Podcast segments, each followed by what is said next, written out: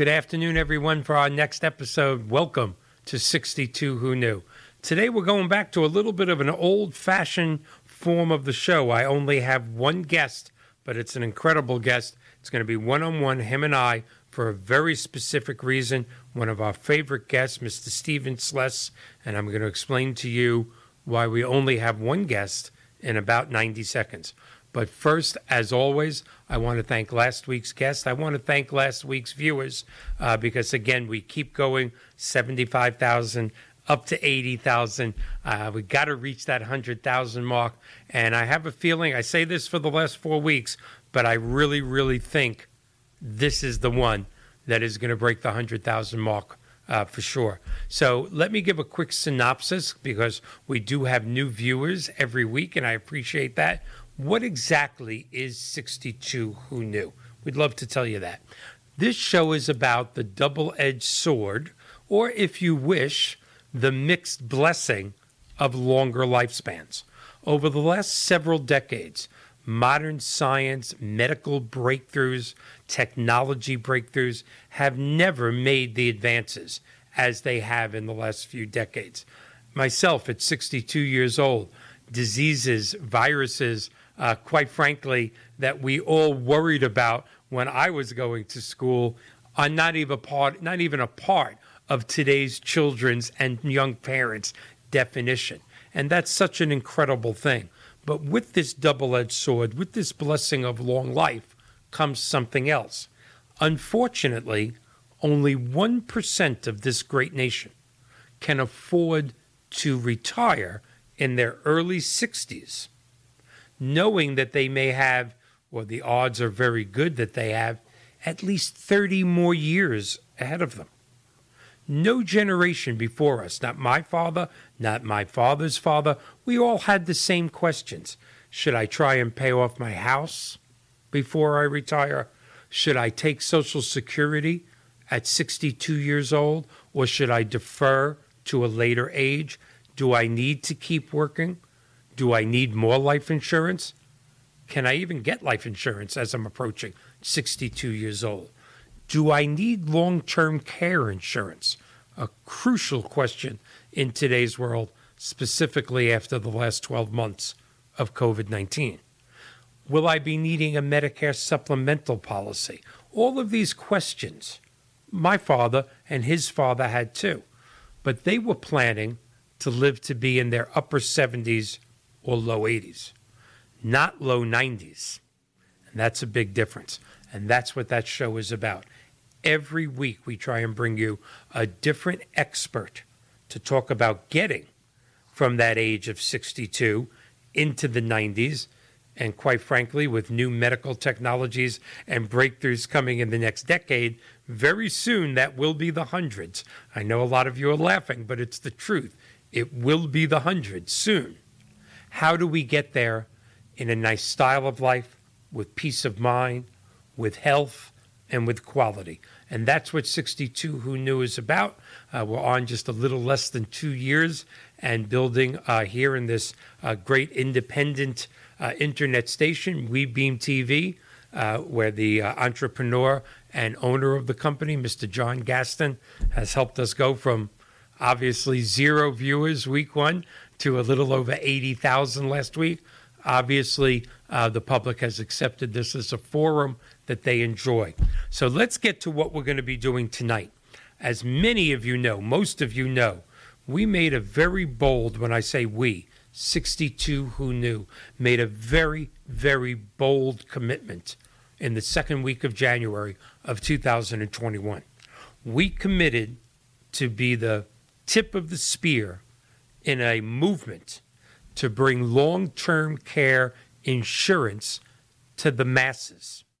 Long-term care insurance is a staggering product that all people should have, but quite frankly, for most of its existence, only the upper middle income or even upper income people have had that product. In fact, in most cases, those are the people that all the carriers, all the insurance underwriters target, as if the masses don't need these kind of things. They need them even more.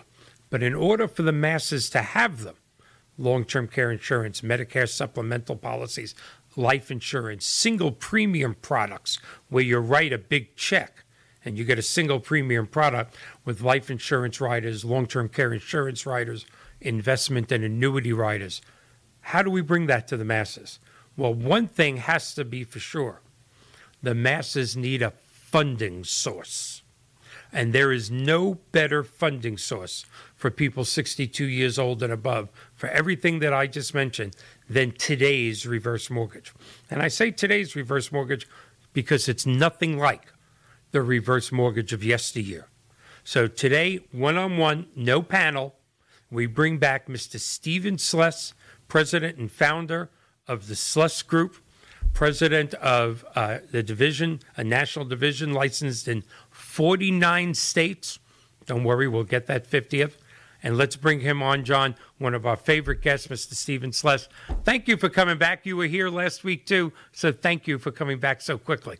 It's a pleasure. Great to be back with you. Happy Monday. That was your... I've listened to just about every show monologue that you've done over the past 2 years, and bravo, best one so far. Thank you so much. Well, you know, you and I are emotional about this. I mean, it's our career, and it's the way we make a living. It's the way we support our family. But it makes it something special. They say there's a, I think there is a cliche, isn't there, Steve? Nothing's more dangerous than a man on a mission. And we do have a mission, and long-term care insurance and a few of the other products that I mentioned, they should be available to the masses, not just the elite.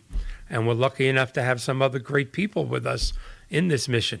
Mr. Bill Comfort, Mr. Peter Gelbwachs, Mark Goldberg, Carol Golden over at NAFA, just a few. There are many more. So it's a good mission. But tonight we're going to get down to it. Layman's terms, you know, you have the mustache like Tom Selleck, but he doesn't have this. No Hollywood, you know, people talking. I mean, I love the Tom Selleck commercials, but let's face it, he's paid. He's written a check to say that. And I love the commercials, and I thank AAG for being such a big stability, you know, in our industry.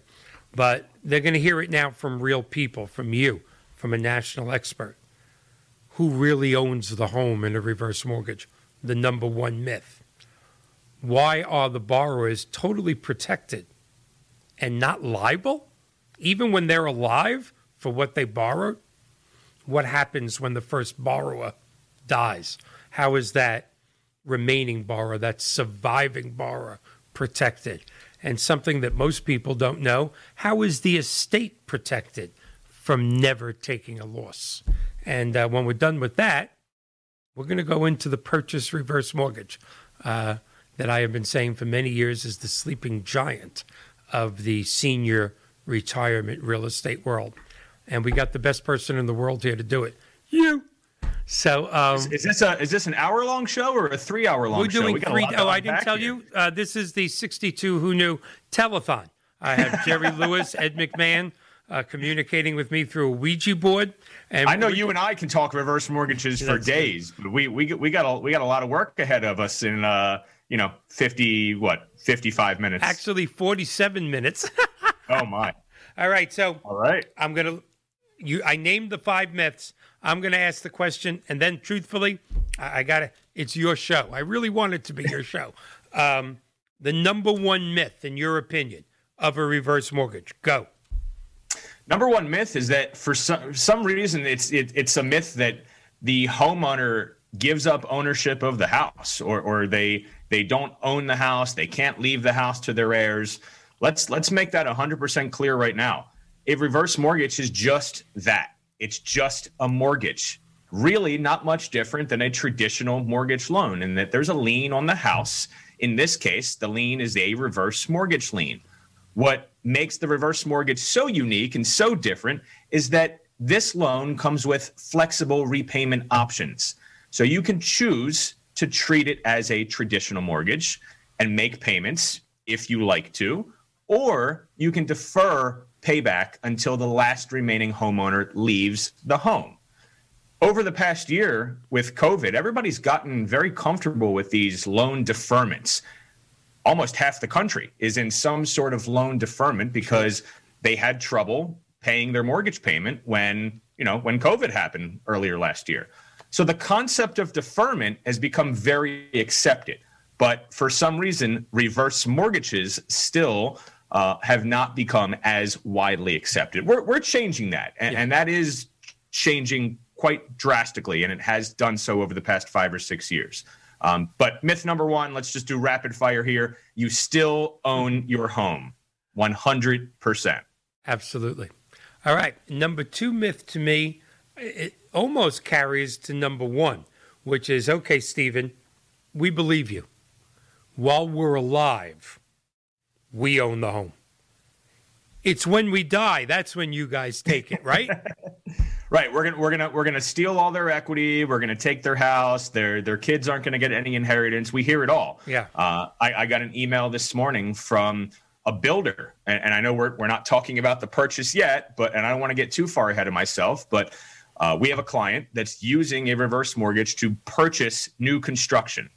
That new construction is almost done. It's a over 55 community. It's going to be done in June. And we're going through the application process right now. The client is super excited, did all their due diligence, did their homework, came to the realization, you know what? This is an incredible way to use a reverse mortgage to preserve more cash flow later in life.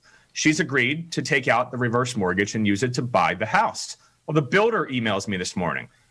I can't believe that you would offer seniors this horrible, terrible loan. And the email was a lot more colorful than that, but went on to basically say that we're scamming all of our clients. And, how do you respond to that, Michael? You've gotten those emails before. I mean, my response was, look, I've done this for 15 years. I have only done reverse mortgages, and my team has only done reverse mortgages for 15 years.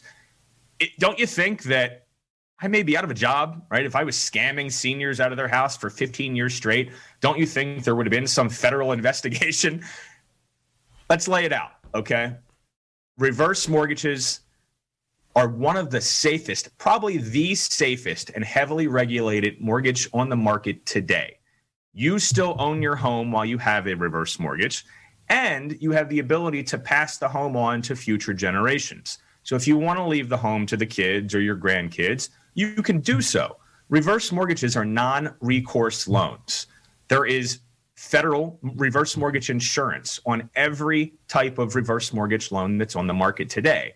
And what that insurance guarantees is that you will never pass on a debt that you or your heirs have to pay out of pocket if in the event you wind up owing more on the reverse mortgage than the value at the time of sale. Okay? So in layman's terms, if you pass away, you leave the home to your kids or your grandkids or whoever it is you're going to leave the home to. Well, they have two options. They can keep the house, and to do so, they need to pay off the reverse mortgage loan. They can use proceeds from your life insurance. They can use other savings or assets, or they can refinance your reverse mortgage and pay it off with a traditional mortgage. They can also sell the house through the proceeds of the sale, pay off the reverse mortgage loan. Any additional money is theirs to keep. If you pass the house on to your kids and you wind up owing more on the loan than the value at the time of sale, your heirs, your estate is not held liable. You can have $1 million in the bank. That $1 million cannot be touched. None of your savings, none of your assets can be touched because these are non-recourse loans. I don't think people realize when they get a regular mortgage, and let's face it, we do in the tens of thousands reverse mortgages per year. The regular mortgage world, some people refer to it as the forward mortgage world, do millions upon millions.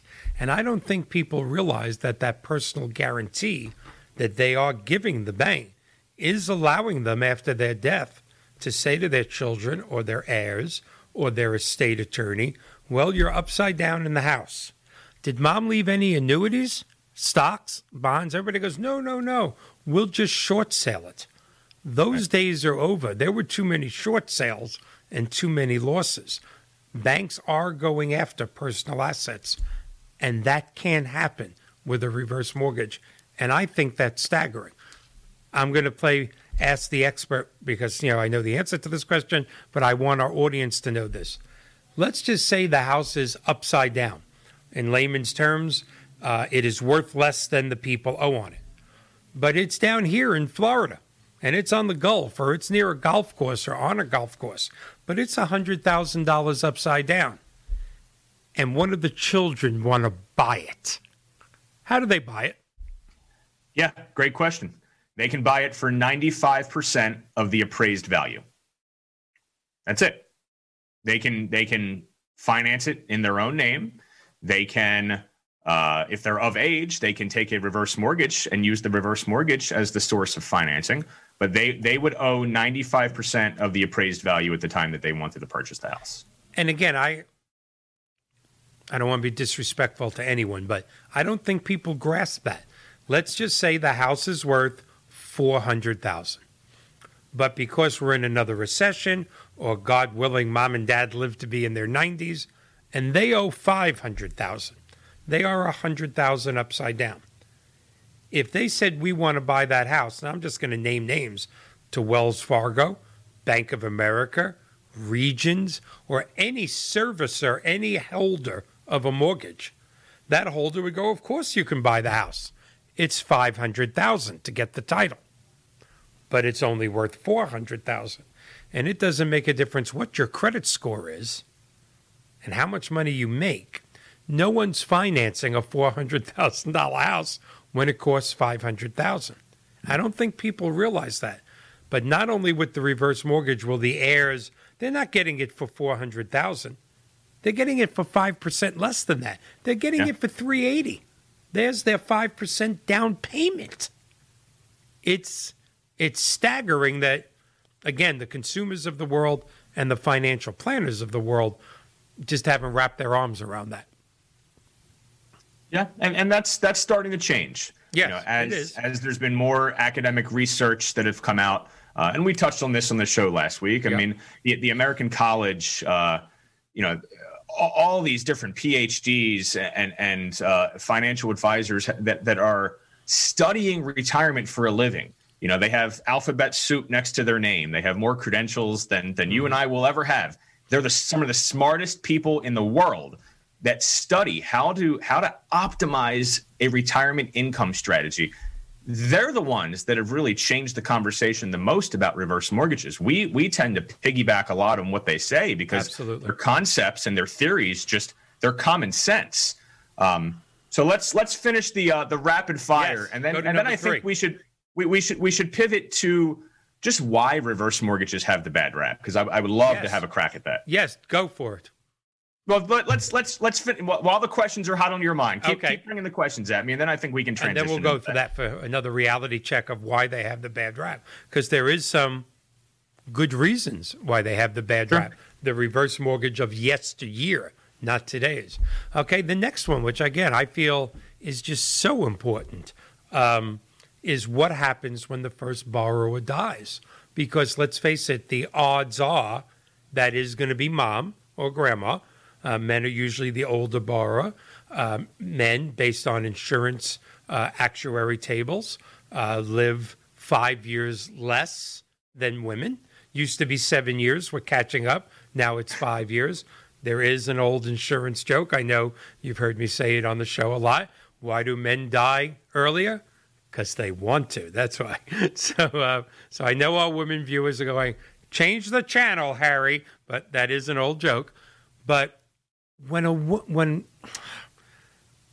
mom loses dad, when grandma loses grandpa, and they've been married 45, 50 years more.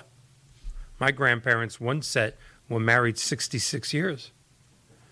Statistics say that mom or grandma is losing 60% of the household income. That's staggering to think about. Yeah. Because she's probably in her 80s.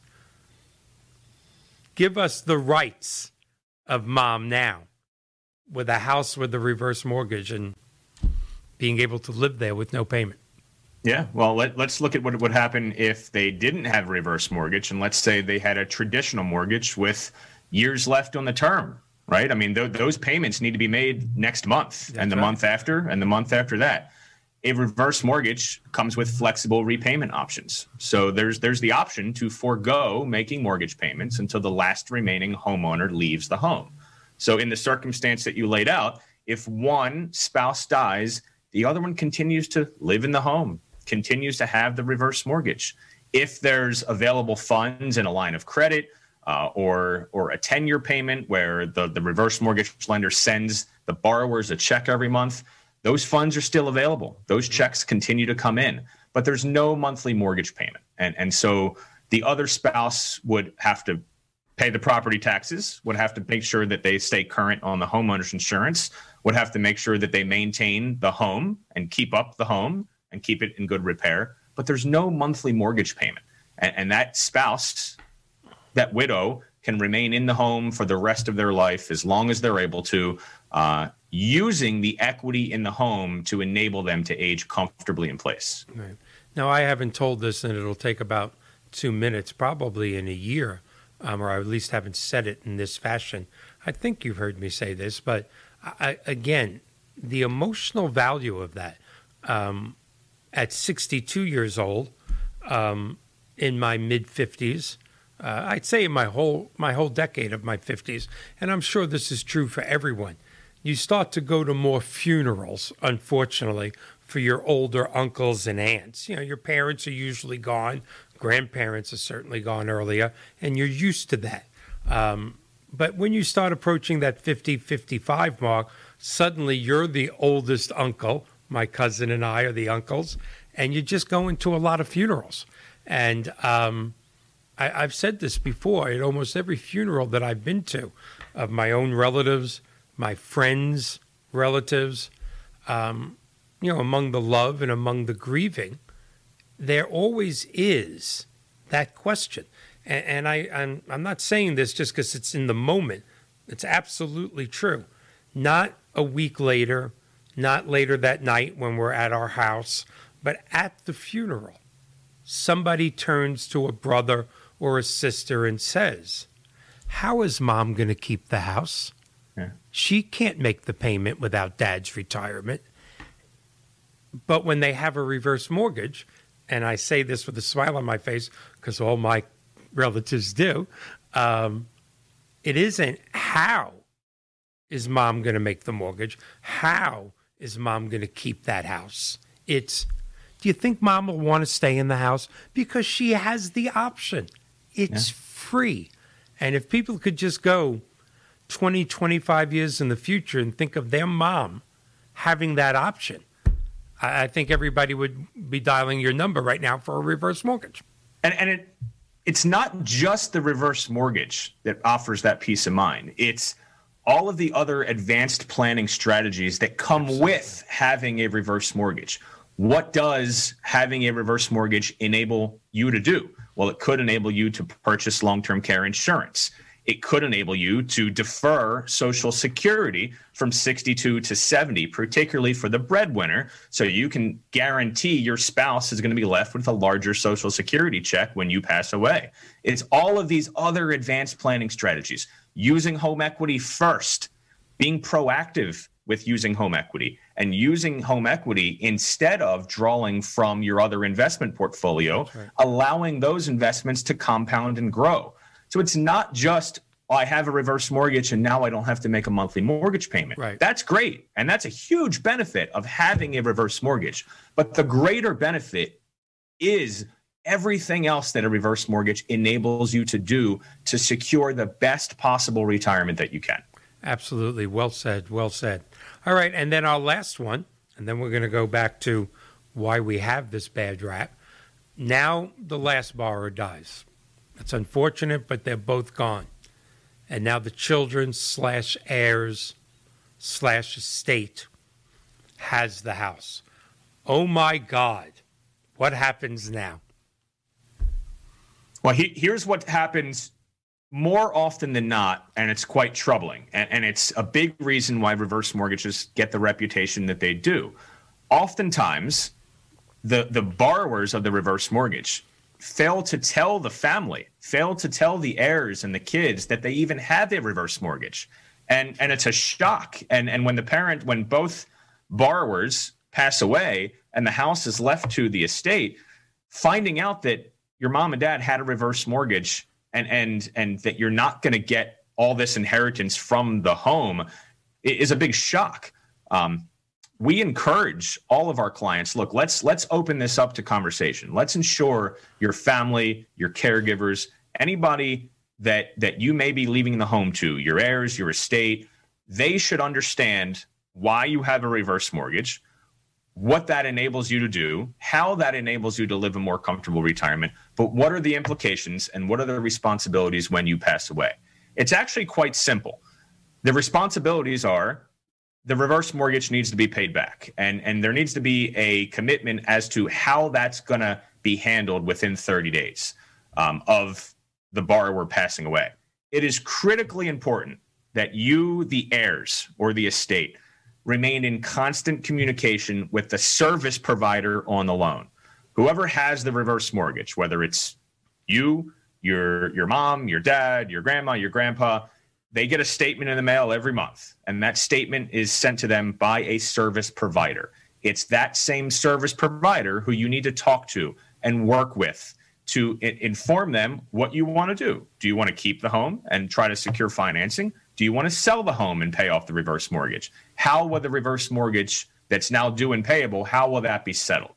The heirs and the estate have 6 months to settle out the reverse mortgage and pay off that loan. Now, what happens if 6 months goes by and the home hasn't sold?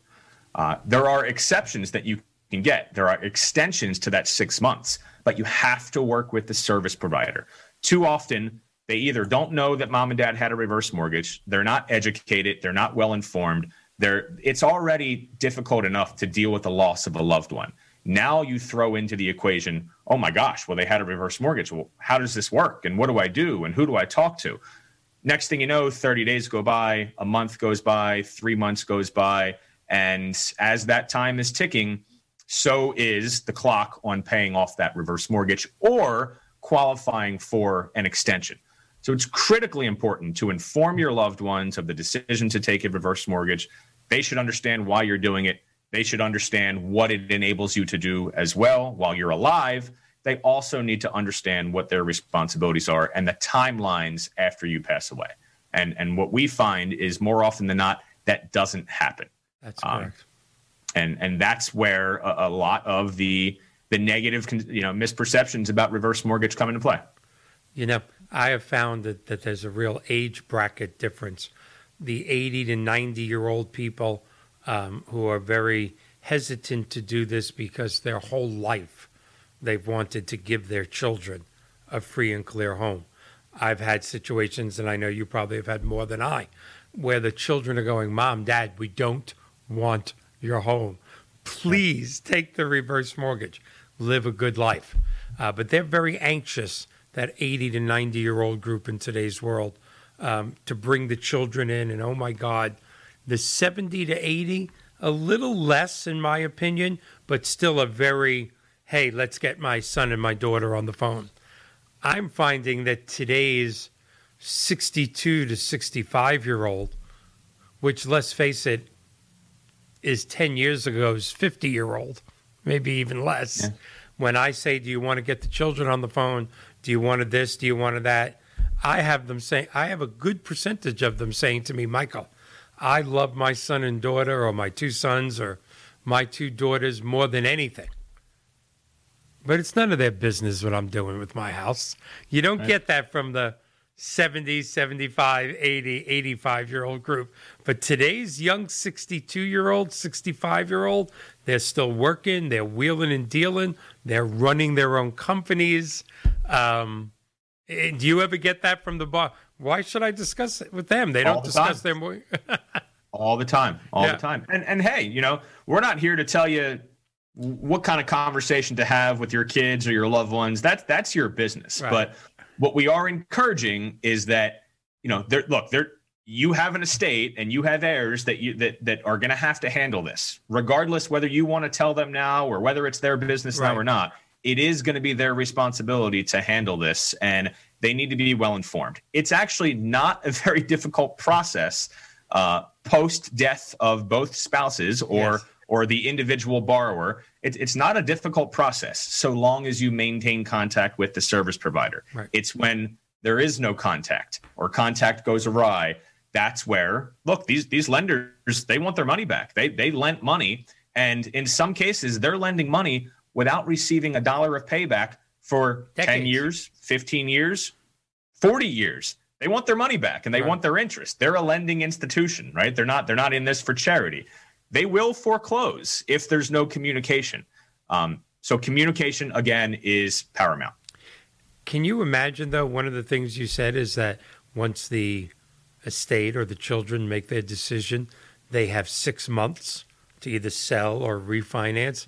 And of course, there's no payments during that 6 months because it's a reverse mortgage. Yeah. Can you just imagine calling a Bank of America or a Wells Fargo or a Regions Bank and going, look, mom and dad just passed away, so we're going to take 6 months to make up our mind. Right. And by the way, we're not making any payments. Thank you so much. Bye-bye. Can you imagine the bank's reaction? Foreclosure would be starting 3 minutes after that conversation. Yeah, that's a great point. It's really amazing. Mom and dad pass away and you're the heir on this estate. You owe next month's payment, whether you like it or not. Yeah, exactly. Now, do you have anything further before we go on to another topic that you want to talk about, again, why you just named one great reason why we have the bum rap. But do you have any other reasons? Yeah, I wanted to just touch on, because I get asked this question all the time. I mean, multiple times daily.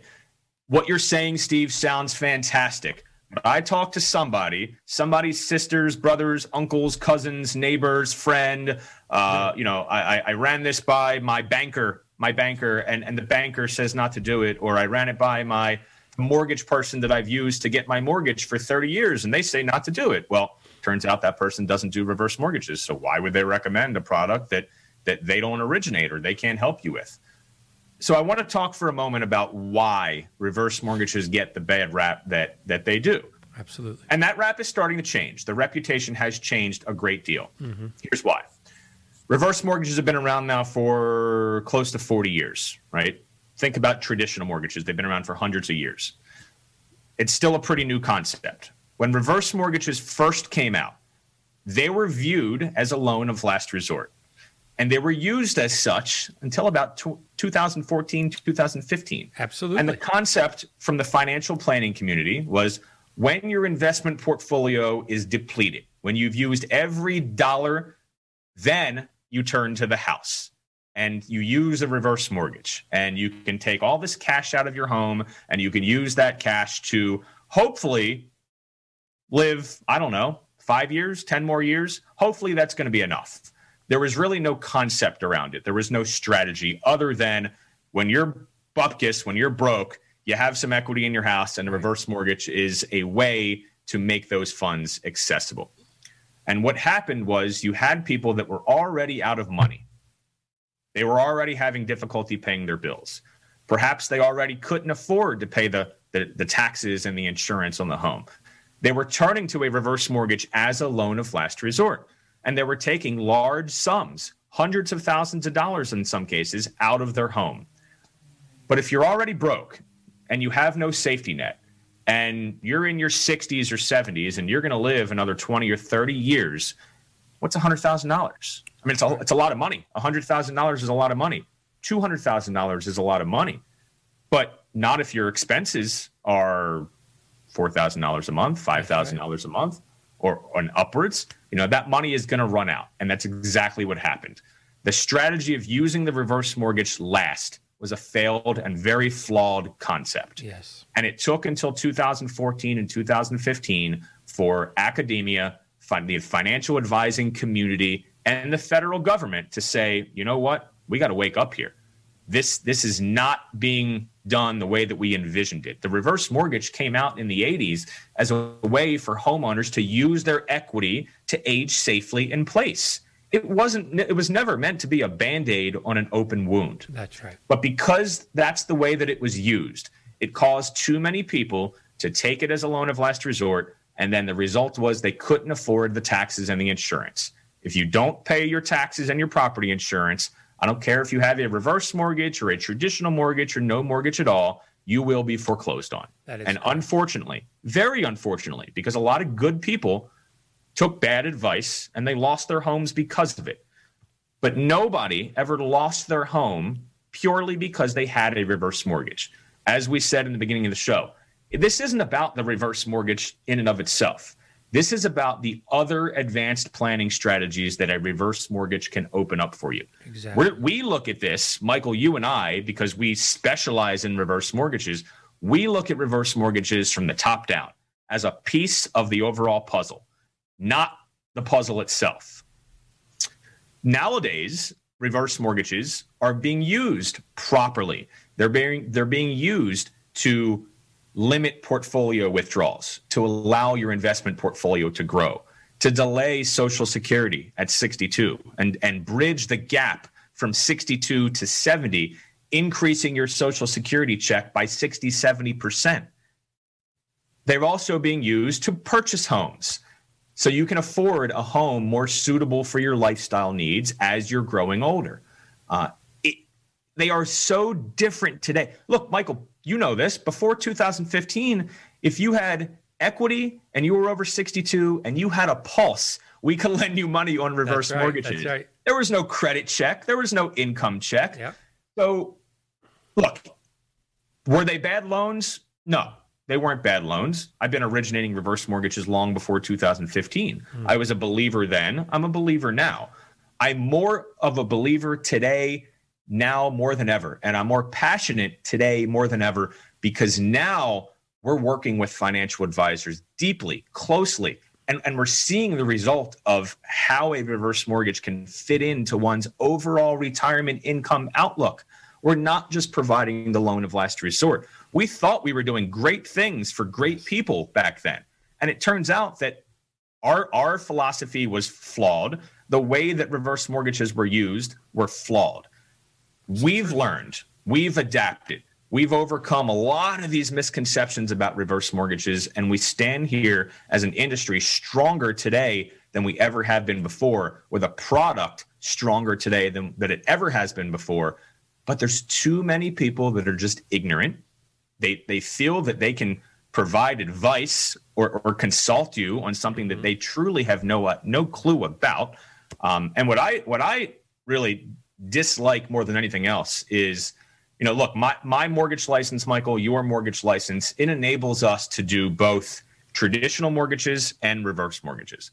You do both very, very well. You're an anomaly. Thank you. Right? Not many in the country can do what you do and handle a large book of reverse mortgage business and a large book of forward mortgage business. Myself and my team, we made the decision close to 15 years ago that reverse mortgages, they were going to be our niche, and we were going to be the very best at reverse mortgages. But we didn't want to be a jack of all trades. We want, you know, jack of all trades, master of none. Right. We wanted to be the very best reverse mortgage entity to turn to, and I think we've done a pretty good job of getting that.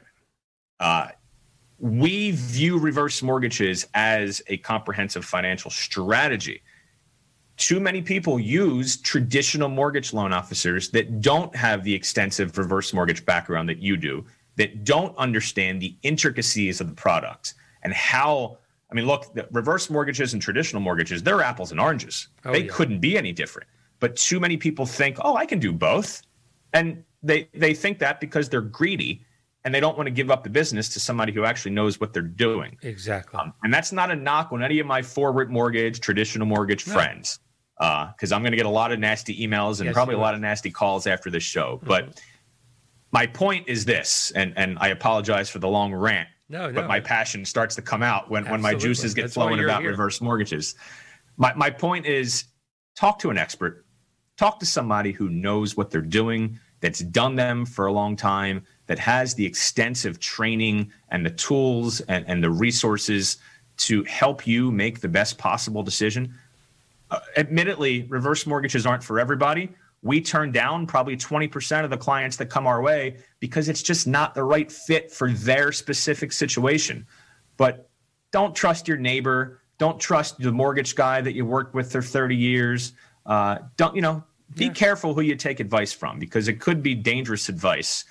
Do your own due diligence, become educated, become empowered, and you decide whether this is the proper solution for you or not. Yeah, we're always plagued by they. They said this is not a good idea. I'm 62 years old. I still don't know who they are. But be that as it may, you brought something up, and we did it again. There's only 16 minutes left, which trying to describe a purchase reverse mortgage in 16 minutes is not good. We can do that. But you brought up the purchase reverse mortgage, and you and I both know if financial planners, I won't even say realtors, financial planners grasped the purchase reverse mortgage for all their clients that they now suggest, offer an opinion to pay cash for their home, they could use that extra tens of thousands, but let's be frank, in most cases, hundreds of thousands in liquidity to make sure that client has everything they need to make it into their 90s and well into their hundreds. So I'm glad that you're the expert tonight. Go ahead, explain us the Heck'em for purchase in 15 minutes. So we'll try to unravel it in 15 minutes. I think we can do so. Just in case we don't cover everything, cheap plug, I have a video on my YouTube page detailing the reverse mortgage.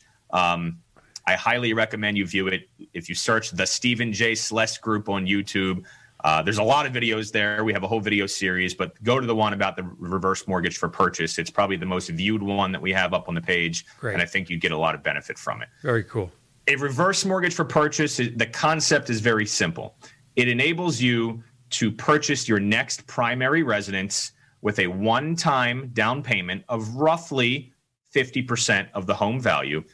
It's designed to enable you to purchase your permanent home that's going to be more suitable for your long-term needs.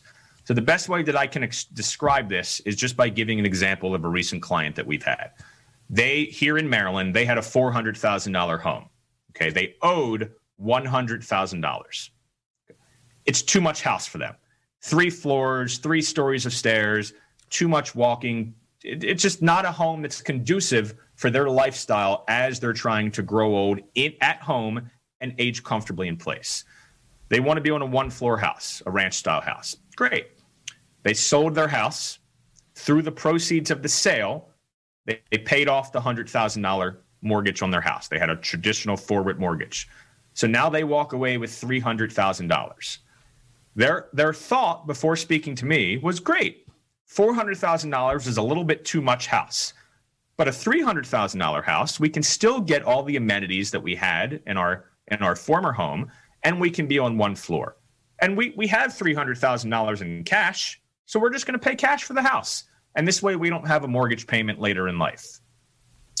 They were referred to me by their financial advisor. Thank goodness, because I've done a lot of legwork and groundwork to educate this financial advisor to be on the lookout for this type of situation, because this is the perfect situation for somebody to purchase their next home with a reverse mortgage. So he referred the clients to me. We consulted with the clients. They did have $300,000, and they were dead set on paying cash for the house. But in consultation with the financial advisor, we discussed, well, what if, right? What if you didn't have to pay $300,000 in cash? And we could still ensure that you didn't have a mandatory mortgage payment. But instead of using all that cash, now you could put down half, $150,000, towards the purchase of the home. And that's the only money that you ever need to put into the home, other than the homeowner's insurance, the property taxes, and the maintenance on the home. And what if you could take the other $150,000 and give it now to your financial advisor? What would that mean for your overall retirement outlook? What would $150,000 of tax-free, clean cash being injected into your retirement income strategy, what would that do? Well, did wonders, right? From the financial advisor's perspective, it extended the longevity of their portfolio by years and years and years. Absolutely. Now they don't have a mortgage payment. They now bought the $300,000 home. They put down $150,000 in cash. They gave the other $150,000 to their advisor. They grew their overall retirement nest egg.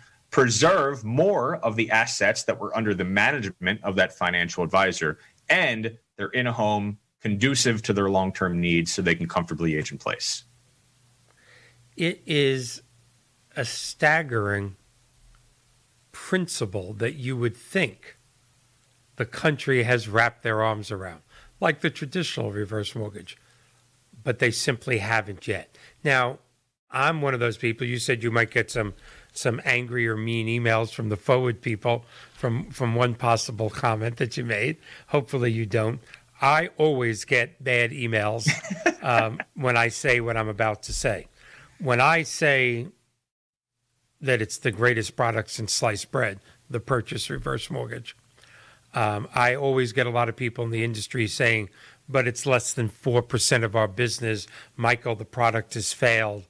I have been calling it the sleeping giant of the senior real estate world for going on 12 years now. I always get people back saying to me, great people, friends, going, Michael, your sleeping giant is in a coma. It's not sleeping anymore. It drifted into a coma. And I always come back with the same thing.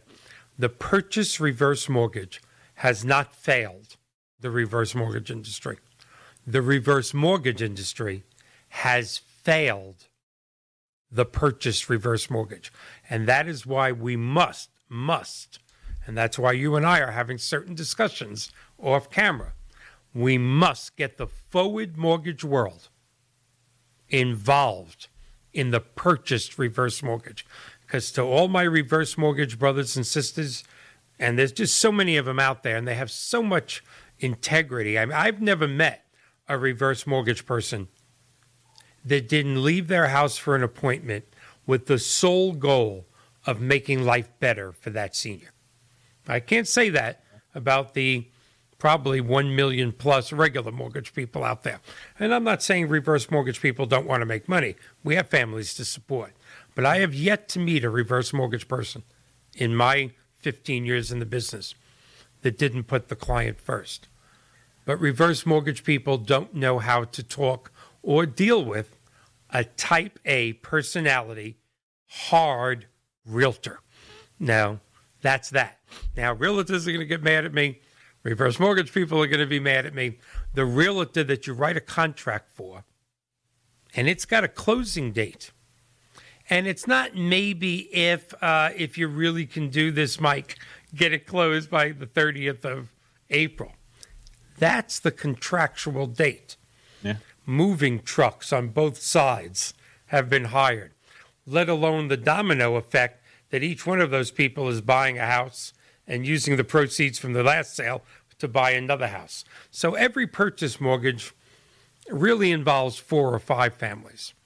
Now, let's face it. We're good at what we do, you and I, Steven. But if we're going to be a day late with a closing, we call our senior client and say, I'm so sorry. There was lightning. The surveyor couldn't get out. We didn't realize that we did this. The appraiser was late. The dog ate my homework. Would it be okay if we closed Thursday instead of Wednesday? And in every case, the elderly client goes, of course. We're retired. We're already in the house. Yeah, as long as we close by the end of the month and we don't have to make a payment next month, just like you told us, Steven, we're fine. You call a realtor or a client in a purchase mortgage, say, I'm sorry, we can't close on Thursday. We need to close on Friday. You get yelled at.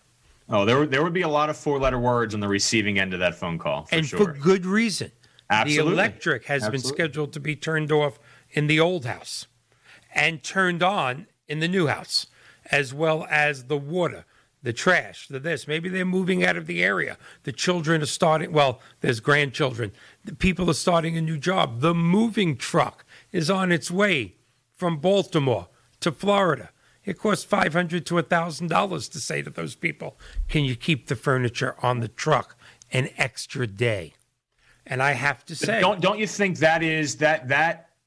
that's the biggest fear. Well, so to me, there's 2 fears from realtors. The fear number one, reverse mortgages take forever to close. And look, if you're not working with a company that's competent, they can take forever to close. If you're working with a traditional mortgage loan officer that does one or two reverse mortgages a year, they're going to take 90, maybe 120 days to close your loan. If ever. We're closing reverse mortgage. Our average is 26 days, but that's us. We do reverse mortgages and we do lots of them every month.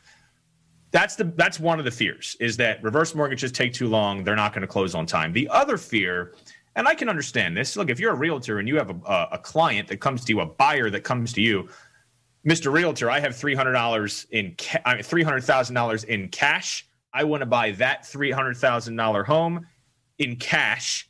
We could close next week, right? So from a realtor's perspective, why would I inject the risk of a mortgage? And the fact that now we got to submit an offer with a mortgage. This market is wildly competitive right now. Cash offers sometimes are better, especially an FHA mortgage. And so that's a valid concern. But my counter to that always is, what's right for your buyer, right? I mean, is it right for your buyer to spend $300,000 in cash? Now, let's address all these misconceptions that you have about reverse mortgages and that they're not going to close on time. Look, we've never missed a contract date ever, as long as the reverse for purchase product has been around since 2009. We've never missed a contract date. I think that speaks volumes to our dedication of ensuring that we're going to close these loans on time. But that's it's injecting a mortgage that I think is the biggest fear. Which is why I think it's not the realtors that we as the industry need to educate. It's the financial advisors. Exactly. The financial advisors that are going to protect and preserve more of their assets under management and inject more assets into that AUM, into those assets under management, to be able to grow their clients' nest egg, grow their clients' investment portfolio larger and last longer. That's the biggest beneficiary. Of course, the buyer is the biggest beneficiary as well. But at the financial advisor, it's a huge win for them and for the client. And for the client. You know, we talk about long-term care insurance a lot on this show, Michael. What if that $150,000, instead of putting it into an investment portfolio, what if that client took $100,000 and paid for one of these one-time pay long-term insurance policies? Now they're in a home more suitable for their long-term needs. They don't have a mandatory monthly mortgage payment each and every month, regardless of their financial situation, and they're covered. Right? They're good. They don't have to worry about a long-term care event. I mean, my goodness. And they can go pad their portfolio by $50,000 or whatever that number is. What a reverse mortgage can do as a domino effect to create one positive benefit after another positive benefit after another positive benefit, it's unbelievable. And I want to say, and we only have about 3 minutes remaining, but to those realtors, and I was so excited about tonight's show. I think I told you off air. I joined more groups on LinkedIn. I put this out to more people than I ever have. I usually don't put our show out to realtors. This time I did, to several groups on LinkedIn that ranked 50,000, 70,000 members. And I want to say something to the realtors listening, because I think one of the mistakes the industry makes, and again, I know I'm going to get some emails over this, is should that realtor, that type A personality, who's being offered a $300,000 cash deal, go, wait a minute, I have to do what's right. Let's turn this into an FHA mortgage. Should they? Yeah. Morally, business-wise, is it ever going to happen? Not very often. And I think that's one of the reasons, like you say, that we're not doing enough of them. But I have to touch on what, in 30 seconds or less, what a realtor actually does for a living. So now I want the real estate agents to listen to me, because I'm doing this 39 years, 15 reverse, but all 39 forward. So I have many relationships with great realtors, okay? How many times do you have a client with $300,000 cash and they tell you they want a 3-bedroom, 2-bath with a study and a swimming pool and a large kitchen and a spillover hot tub, and this is the area I'd like to be in because we want to be close to the beach. You know that, Steven? That's where we're coming down here. And you look and you go, wait a minute. we can get you exactly what you want, but that's not $300,000. That's $400,000. And that client calmly comes back and says, I'm sorry. My financial planner or my son or my daughter says we shouldn't take any money out of our portfolio. Enter the reverse mortgage. Let them buy that $400,000 house. Point. Put $200,000 down. They have the house of their dreams. They have an extra $100,000 because they were going to put up $300,000. They're only putting up $200,000. Here's the part that I want the real estate agents to listen to. They're referring you to every friend they have because you got them a $400,000 house for $200,000 down and no payments. And I have to say it, isn't your commission higher, Mr. Realtor? Aren't you getting paid on a $400,000 house rather than a $300,000? It's time realtors started embracing this for what it is. It's an ethical way to upsell. That's right. An ethical way to do it. All right. We got 48 seconds left, which is just great because we need another 3 hours. But as usual, thank you. As always, next week, we're going to do something a little different, a little bit of a human interest story that kind of revolves around grandparents not being able to hug and see their grandchildren. We're going to have some grandchildren and grandparents on. They Zoom with each other. They have car parade birthdays. They wave outside, but no hugs and kisses. It's played a very big role in our country because of COVID-19. And we're going to take a break from all the serious stuff, do some loving stuff next week. Steven, thank you as always. And pleasure, to the 62 Who Knew audience, thank you so much for being here.